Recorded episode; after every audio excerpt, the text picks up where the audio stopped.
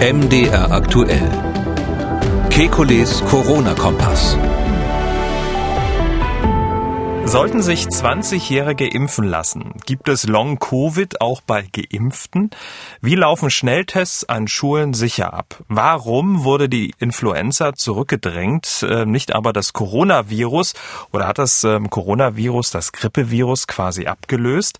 Warum gibt es in Brasilien schwere Verläufe, obwohl dort viele Menschen eine Infektion durchgemacht haben? Und können mRNA-Impfstoffe Krebs auslösen. Damit hallo und herzlich willkommen zu einem Kikulis Corona Kompass Hörerfragen Spezial, nur mit Ihren Fragen. Und die Antworten kommen vom Virologen und Epidemiologen Professor Alexander Kekuli. Ich grüße Herr Kekuli. Guten Tag, Herr Schumann. Frau Kühnel ist 72 Jahre alt. Sie hat äh, uns aus Halle aus angerufen und möchte Folgendes ähm, zur Impfung mit AstraZeneca wissen.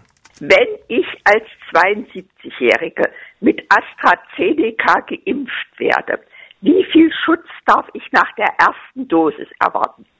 Die Wirksamkeit insgesamt nur etwa 65 Prozent. Dazu mein altersmüdes, schwächer reagierendes Immunsystem und der Abstand zur zweiten Impfung ein Vierteljahr. Lohnt da eine Impfung überhaupt? Danke. Ja, also es ist so, dass in den Studien AstraZeneca unterschiedliche, ähm, sage ich mal, ähm, Erfolge gebracht hat. Ähm, man kann sagen, dass es gab einige Studien, wo die, Impf die, die, die Impfwirkung schon besser als diese 60 Prozent war. Da lag sie so bei etwas über 70. Und das ist ja nur der Schutz bezüglich ähm, der erkennbaren Erkrankung. Ähm, wenn man jetzt den Schutz hinsichtlich der möglichen Krankenhauseinweisung anschaut, dann ist er höher. Und wenn man den Schutz bezüglich eines Sterbensrisikos ansieht, dann ist er auch höher. Wir wissen leider nicht, wie hoch, aber wir wissen, dass es auf jeden Fall was bringt. Und darum würde ich sagen, ja, die Impfung lohnt sich auf jeden Fall, gerade in diesem Alter. Und ähm, auch wenn die Wirkung nicht ähm, so gut ist wie bei anderen Impfstoffen, ist es auf jeden Fall viel besser, als nicht geimpft zu sein. Ich würde nur davor warnen, nach der ersten Impfung, das gilt ja ganz allgemein, ähm, jetzt zu denken, ähm, die Gefahr ist völlig gebannt und man kann sich quasi jedem Risiko aussetzen. Man sollte nach der ersten Impfung natürlich trotzdem noch Vorsicht walten lassen, auch wenn man weiß, dass man nur noch ein geringes Risiko hat, daran zu sterben dann. Bleiben wir beim Thema, lohnt sich eine Impfung überhaupt, egal äh, mit welchem Impfstoff? Antje möchte Folgendes wissen. Sie hat angerufen.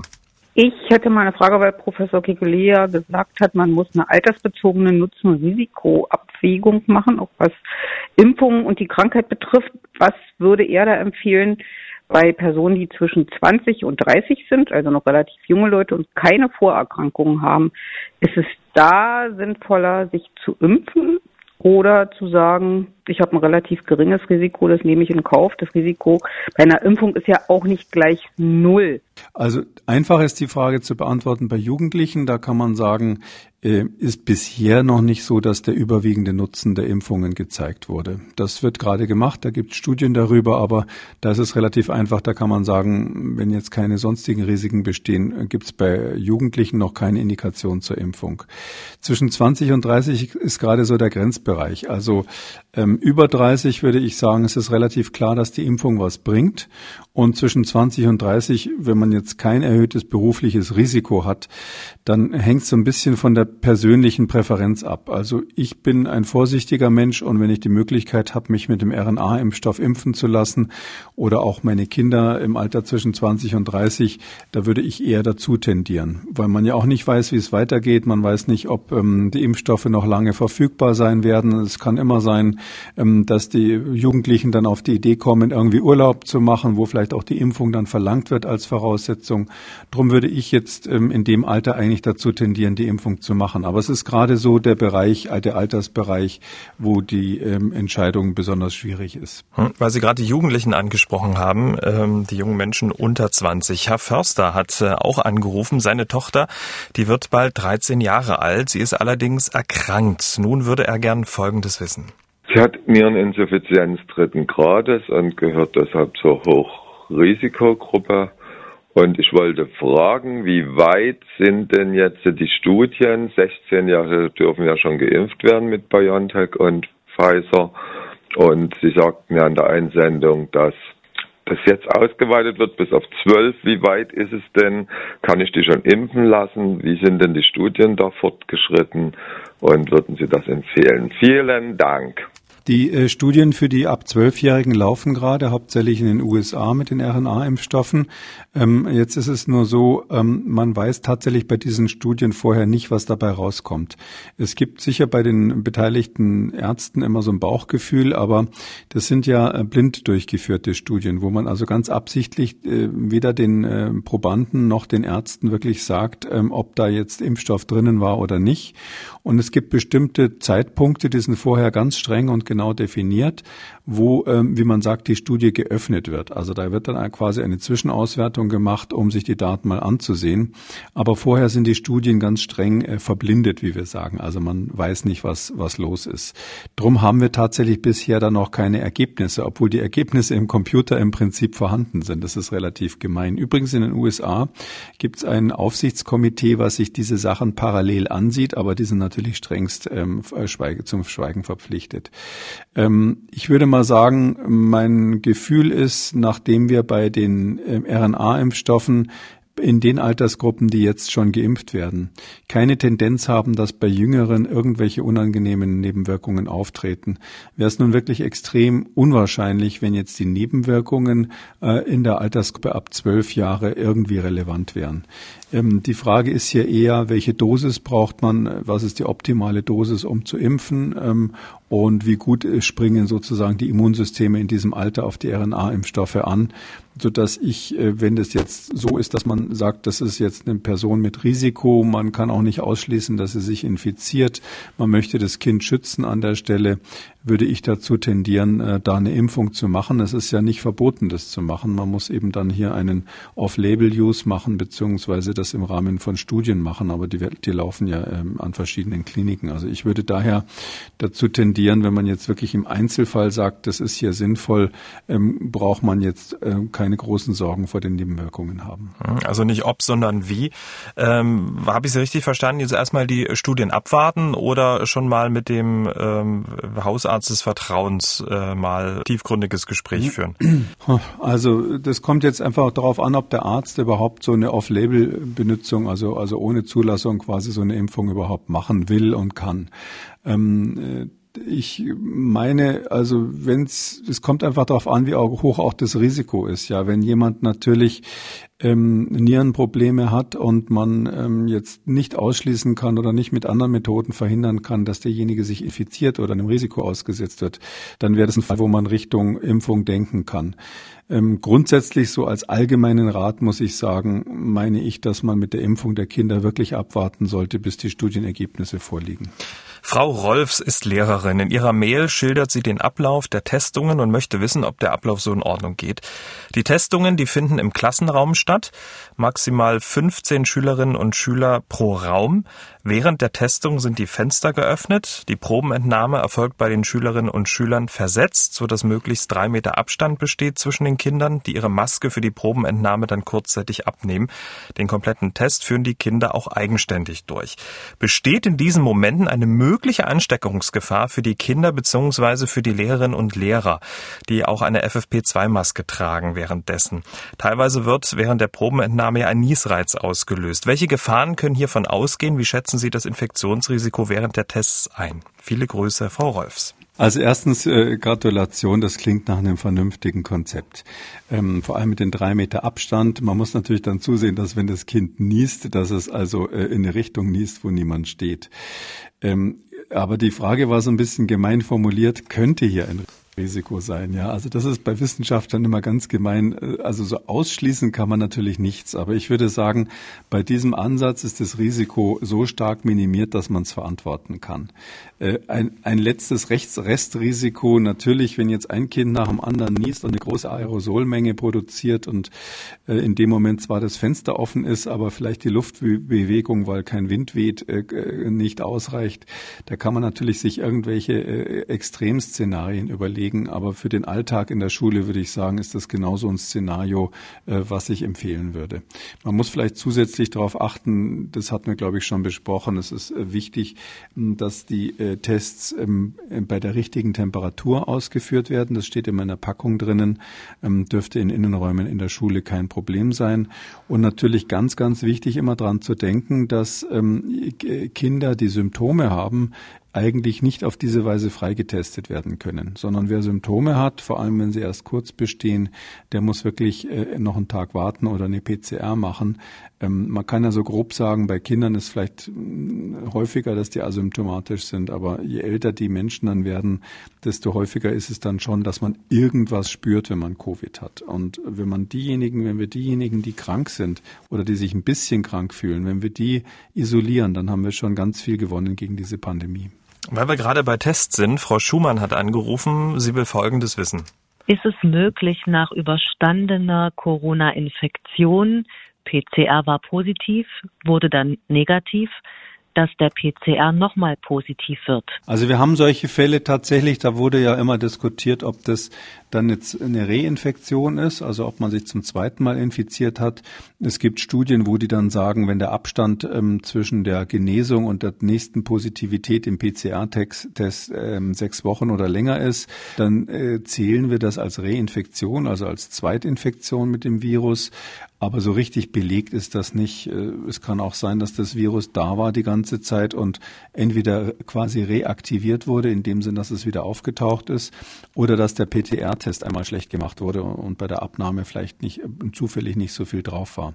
Diese Fälle gibt's immer wieder. Also wir haben tatsächlich immer wieder Fälle, wo wir auch über längere Zeit negative PCR-Tests haben und dann hat die gleiche Person ist dann wieder positiv. Ähm, das äh, kann man nicht letztlich beantworten, ob das eine Reinfektion ist zu dem Zeitpunkt oder ob das alte Virus wieder aufgetaucht ist. Ein Hinweis ist vielleicht so ein bisschen, wie der, wie der CT-Wert ist. Also wenn der, dieser Messwert quasi bei der PCR, wenn die quantitativ gemacht wird, wenn der CT-Wert relativ niedrig ist, also eine hohe Konzentration von Virus dann vorhanden ist, dann deutet es schon eher auf eine Zweitinfektion oder eine massive Reaktivierung hin, was eigentlich bei, bei sonst immunologisch Gesunden eher selten wäre. Und wenn man nach ein paar Wochen plötzlich wieder eine positive PCR mit so einem ganz äh, grenzwertigen CT findet, wo also die RNA-Konzentration extrem gering ist, also nur ganz wenig Virus eigentlich nachgewiesen wird in der Probe, dann würde ich eher tendieren, dass das äh, Virus die ganze Zeit irgendwie noch da war und halt zwischen, zwischendurch nicht gemessen werden konnte.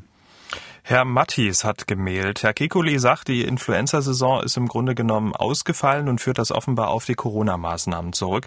Jetzt eine Frage. Warum helfen die Maßnahmen gegen Influenza-Viren, aber nicht gegen Coronaviren? Ähm, oder könnte es sein, dass es nicht an den Maßnahmen liegt, sondern ein Virus ein anderes verdrängt? Herr Reifhardt hat eine ähnliche Frage dazu. Bisher wurden ja immer gesagt, wir hätten uns äh, durch das Tragen der Schutzmasken besser vor der Influenza geschützt und sie sei deswegen in diesem Jahr kaum aufgetreten. Ist das wirklich so oder ist vielleicht Corona eine neue Form oder eine Art Nachfolgerin bzw. Ablösung der Influenza? Viele Grüße. Naja, die Influenza hat es ein bisschen schwieriger, sich auszubreiten als Corona. Das muss man ganz klar sagen.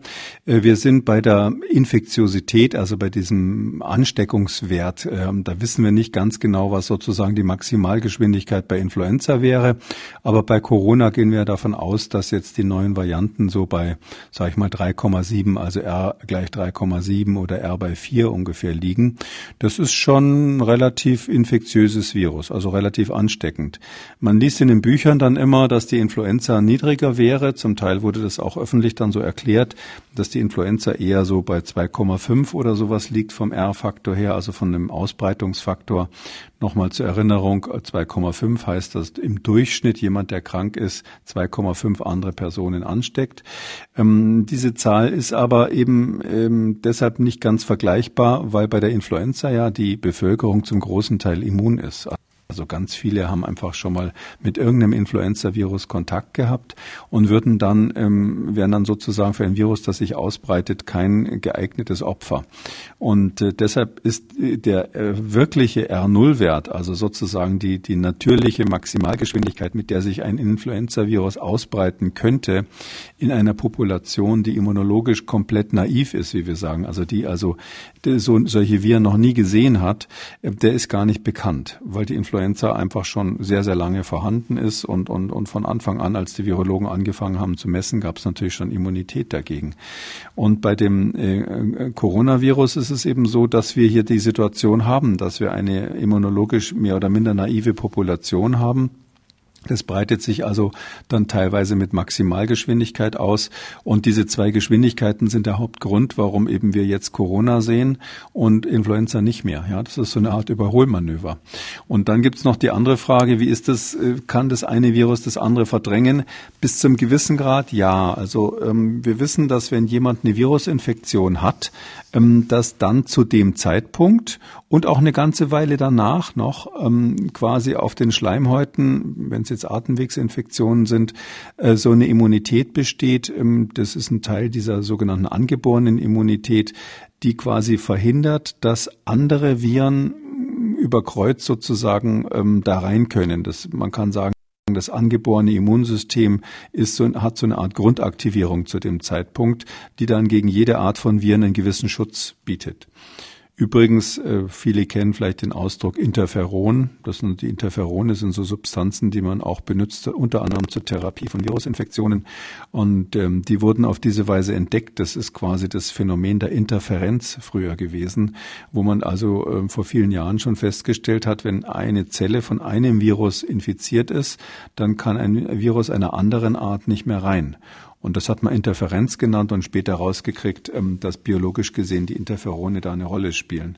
Und ähm, so, so ist es natürlich jetzt auch. Jemand, der von einem Virus, also in dem Fall von einem Coronavirus SARS-CoV-2 infiziert ist, der wird in der Zeit jetzt nicht gerade noch eine Influenza-Infektion obendrauf kriegen. Das ist eher unwahrscheinlich. Aber man muss sich immer klar machen, eine Influenza-Saison hat ja früher viele Monate gedauert und eine SARS-CoV-2-Infektion dauert also normalerweise nicht länger als zehn Tage. Und wenn man dann nochmal zwei Wochen hinten dranhängt für so eine Art ähm, Nachzüglereffekt bei der, bei diesem Schutz, bei dieser Interferenz, dann würde das trotzdem nicht wirklich erklären, warum die Influenza-Viren sich nicht ausbreiten konnten. Frau Schmidt hat gemeldet, die letzten Male vernahm ich ihre eindringlichen Appelle, schnell zu impfen, besonders auch wegen der brasilianischen Variante P1. Man hört aber aus Manaus, dass dort fast schon Herdenimmunität herrschte und viele, die den Wildtyp schon hatten, nun mit P1 schwere Verläufe bekamen. Muss man sich das so vorstellen, dass sie das erste Mal die Infektion abwerten, ohne sie richtig äh, durchzumachen, also ohne massenhaft Antikörper zu bilden und daher der P1 so ausgeliefert sind? Man hat ja manchmal eine anziehende Infektion, bekommt sie aber noch nicht so richtig. Würden daher die Impfungen besser schützen als eine leichte Infektion, weil das Immunsystem bei der Impfung massenhaft Antikörper baut? Viele Grüße, Frau Schmidt. Wow, also wir sind jetzt schon richtig im Hörsaal gelandet hier. Ähm, das ist eine sehr kluge Frage und die genau die Frage stellen sich die Wissenschaftler auch. Also ähm, man kann vielleicht noch mal rekapitulieren. Es gab ja die Meldung aus Brasilien, Bekannt ist, dass der brasilianische Präsident jetzt kein besonders äh, großes Interesse daran hat, ähm, viele Maßnahmen zu ergreifen gegen die Pandemie. Da gab es die Meldung aus Brasilien, hurra, wir haben es durch, wir haben 70 Prozent Immunität. Da hat man einfach Antikörper gemessen im Blut von Menschen, eben gerade im Amazonas, in Manaus, der Hauptstadt des Bundesstaats Amazonas und auch anderen ähm, Regionen Brasiliens hat man hohe Durchseuchung gefunden. Das hat jetzt, ähm, die Frage ist jetzt, warum konnte es zu diesem zweiten relativ massiven Ausbruch dort kommen? Ähm, wir wissen, das ist die, ist die Variante dort. Da gibt's ähm, im Grunde genommen fünf verschiedene Erklärungsmöglichkeiten, die sich nicht alle gegenseitig ausschließen. Es könnte auch eine Kombination sein. Also ähm, ich fange erstmal ganz simpel an. Das ist die erste Diskussion. Äh, vielleicht waren es gar nicht 70 Prozent. Also man hat da ja nicht alle die gesamte Bevölkerung gemessen, sondern man hat einen Teil, beim Teil der Menschen Blut abgenommen und festgestellt, haben die Antikörper ja oder nein und hat es dann hochgerechnet auf diese etwa 70 Prozent Durchseuchung. Das könnte sein, dass einfach da bei den statistischen Verfahren Fehler gemacht wurden So dass man gar nicht so weit durchseucht war. Äh, die zweite ähm, Variante, die ähm, im Raum steht, oder die zweite Möglichkeit, die im Raum steht, ist, dass P1 möglicherweise, so heißt ja die Variante dort, die wichtigste, dass es, die sich schneller ausbreitet als die ursprünglichen Typen. Also ein, ein, eine höhere Ausbreitungsgeschwindigkeit so, hat, so ähnlich wie bei B117 in, in Großbritannien. Ich würde sagen, das ist ziemlich wahrscheinlich, sonst hätte sich P1 nicht so schnell durchgesetzt. Und dann äh, könnte es natürlich sein, wenn es sich schneller ausbreitet, dass das sozusagen die restliche Population, also sagen wir mal, dass dann noch 30 Prozent übrig waren, dass es sich dort eben in einer hohen Geschwindigkeit ausbreitet.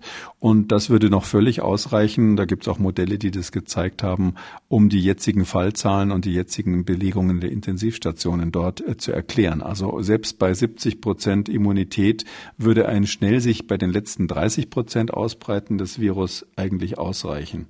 In dem Zusammenhang ist eben wichtig ähm, zu sagen, dass ähm, ganz in Brasilien ich habe das wirklich unmittelbar verfolgt, weil wir natürlich mit den Kollegen da ständig äh, Konferenzen haben.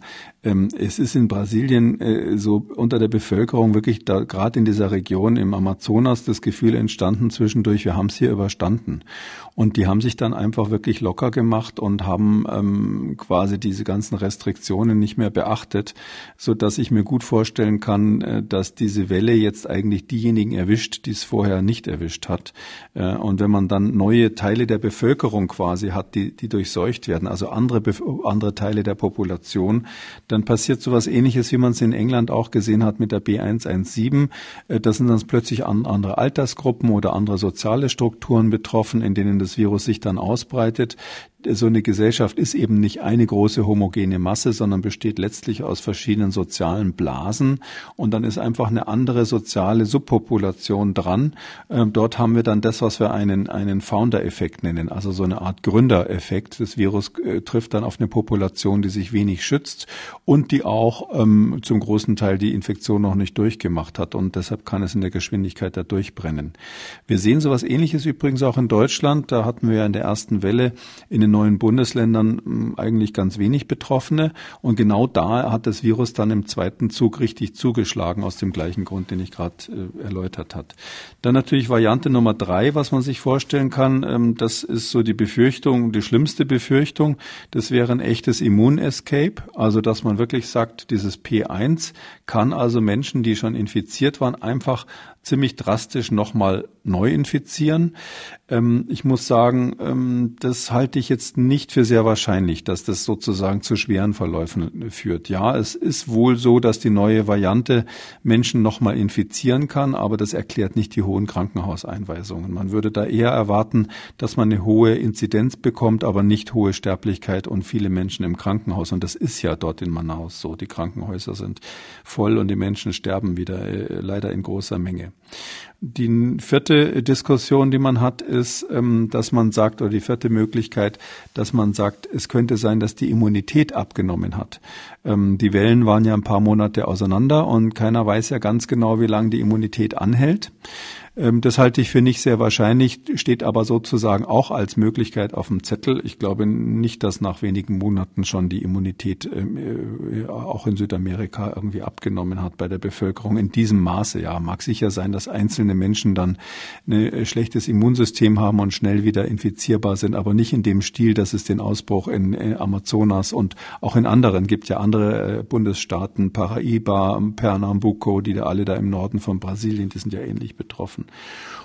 Und dann der fünfte und letzte Punkt, und das ist ähm, der, den ich für am wahrscheinlichsten halte. Wir haben halt hier eine Situation, dass die Versorgung wirklich miserabel ist. Äh, in Amazonas ist es so, dass der Sauerstoff ausgegangen ist, schon lange die Intensivstationen völlig überfüllt sind. Wer die Bilder aus dem Fernsehen oder aus den Medien kennt, weiß das. Ähm, der Sauerstoff kann nicht mehr über die ähm, Straßen ähm, durch den Urwald dorthin transportiert werden, weil die seit vielen Jahrzehnten, muss man eigentlich sagen, nicht mehr instand gesetzt wurden wurden. Es gibt deshalb nur noch schon lange nur noch den Luftweg und den Wasserweg über den Amazonas. Und die einzigen Straßen, die man aber braucht für diese schweren Flaschen, kommen aus Venezuela.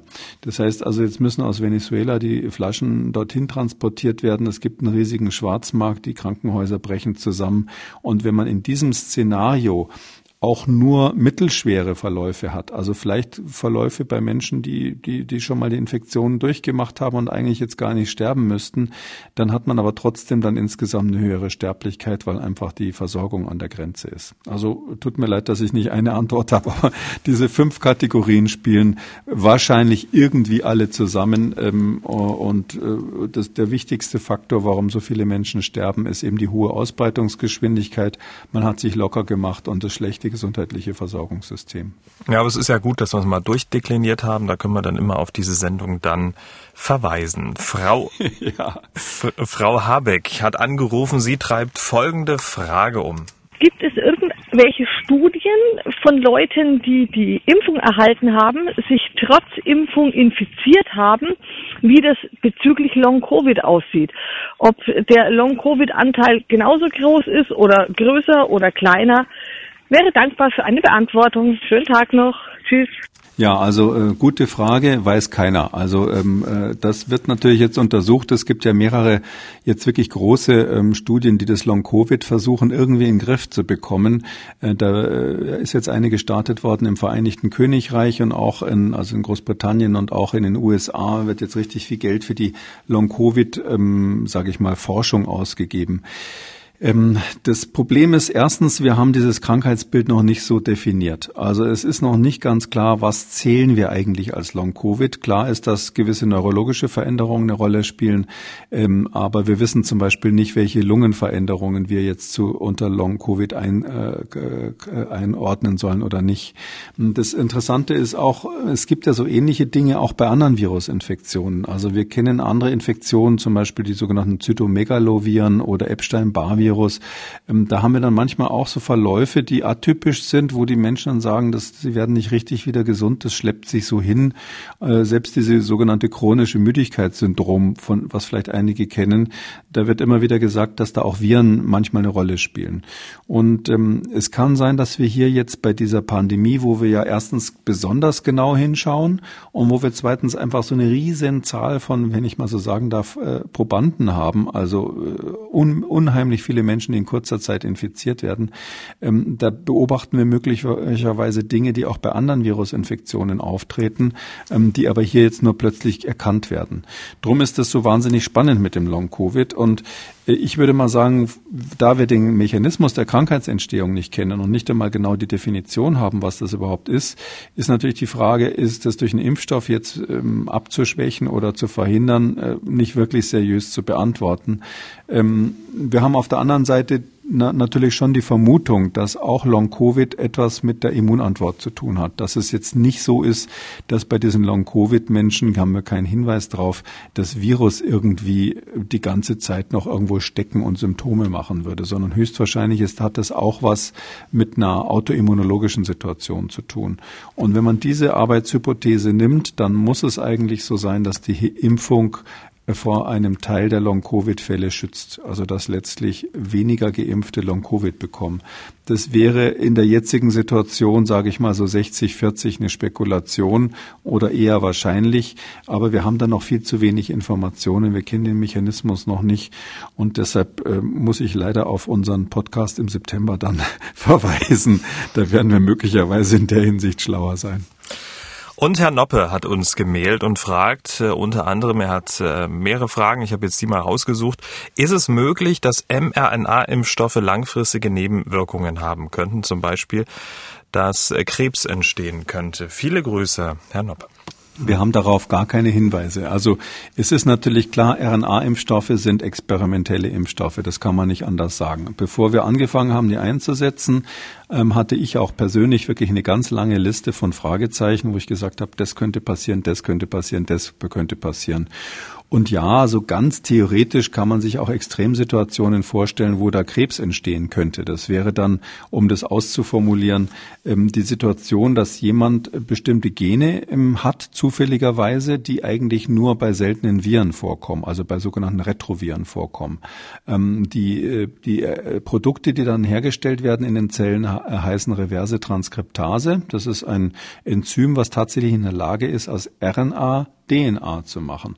Und diese DNA, die ja eigentlich die Erbinformation im Zellkern ist, die könnte, das ist dann der nächste unwahrscheinliche Schritt, sich in den Zellkern irgendwie ähm, einklinken und bei diesem Einklinken dort Mutationen hervor, herbeiführen, also ähm, die Gene verändern von der Zelle.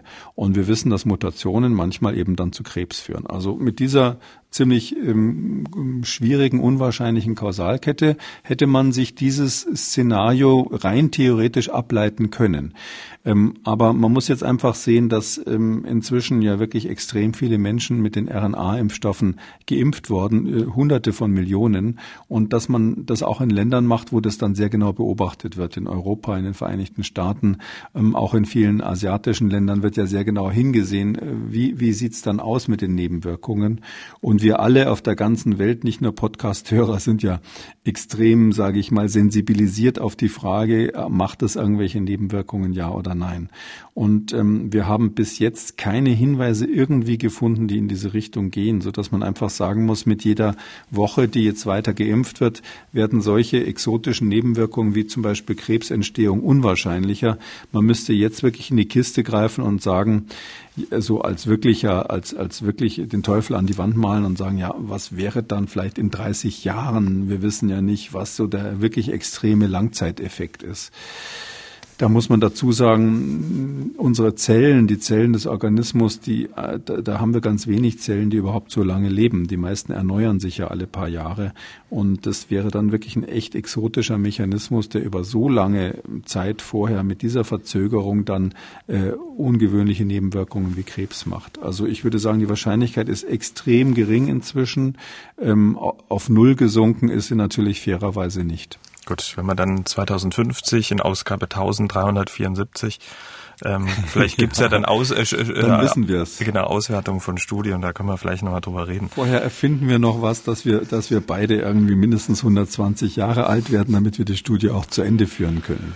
Genau. Damit sind wir am Ende von Ausgabe 174. Vielen Dank, Herr Kekulé. Wir, zwei beiden, hören uns dann in zwei Wochen wieder. Ich bin jetzt im Urlaub. Nächste und übernächste Woche dürfen Sie sich über meinen Kollegen Jan Kröger freuen. Bis dahin bleiben Sie gesund. Ja, bleiben Sie auch gesund und seien Sie vorsichtig, wenn Sie in Mallorca oder sonst wo unterwegs sind. Ich bleibe in der sächsischen Schweiz. Habe ich mir gedacht. Bis dann. Tschüss, Herr Schumann. Bis dahin. Sie haben auch eine Frage, dann schreiben Sie uns an mdraktuell-podcast.mdr.de. Rufen Sie uns an, kostenlos geht das. 0800 322 00. Oder twittern Sie Ihre Frage unter dem Hashtag FragKekule. Alle Spezialausgaben und alle Folgen Kekules Corona-Kompass unter Audio und Radio auf mdr.de, in der ARD-Audiothek, bei YouTube und überall, wo es Podcasts gibt. MDR aktuell. Kekules Corona-Kompass.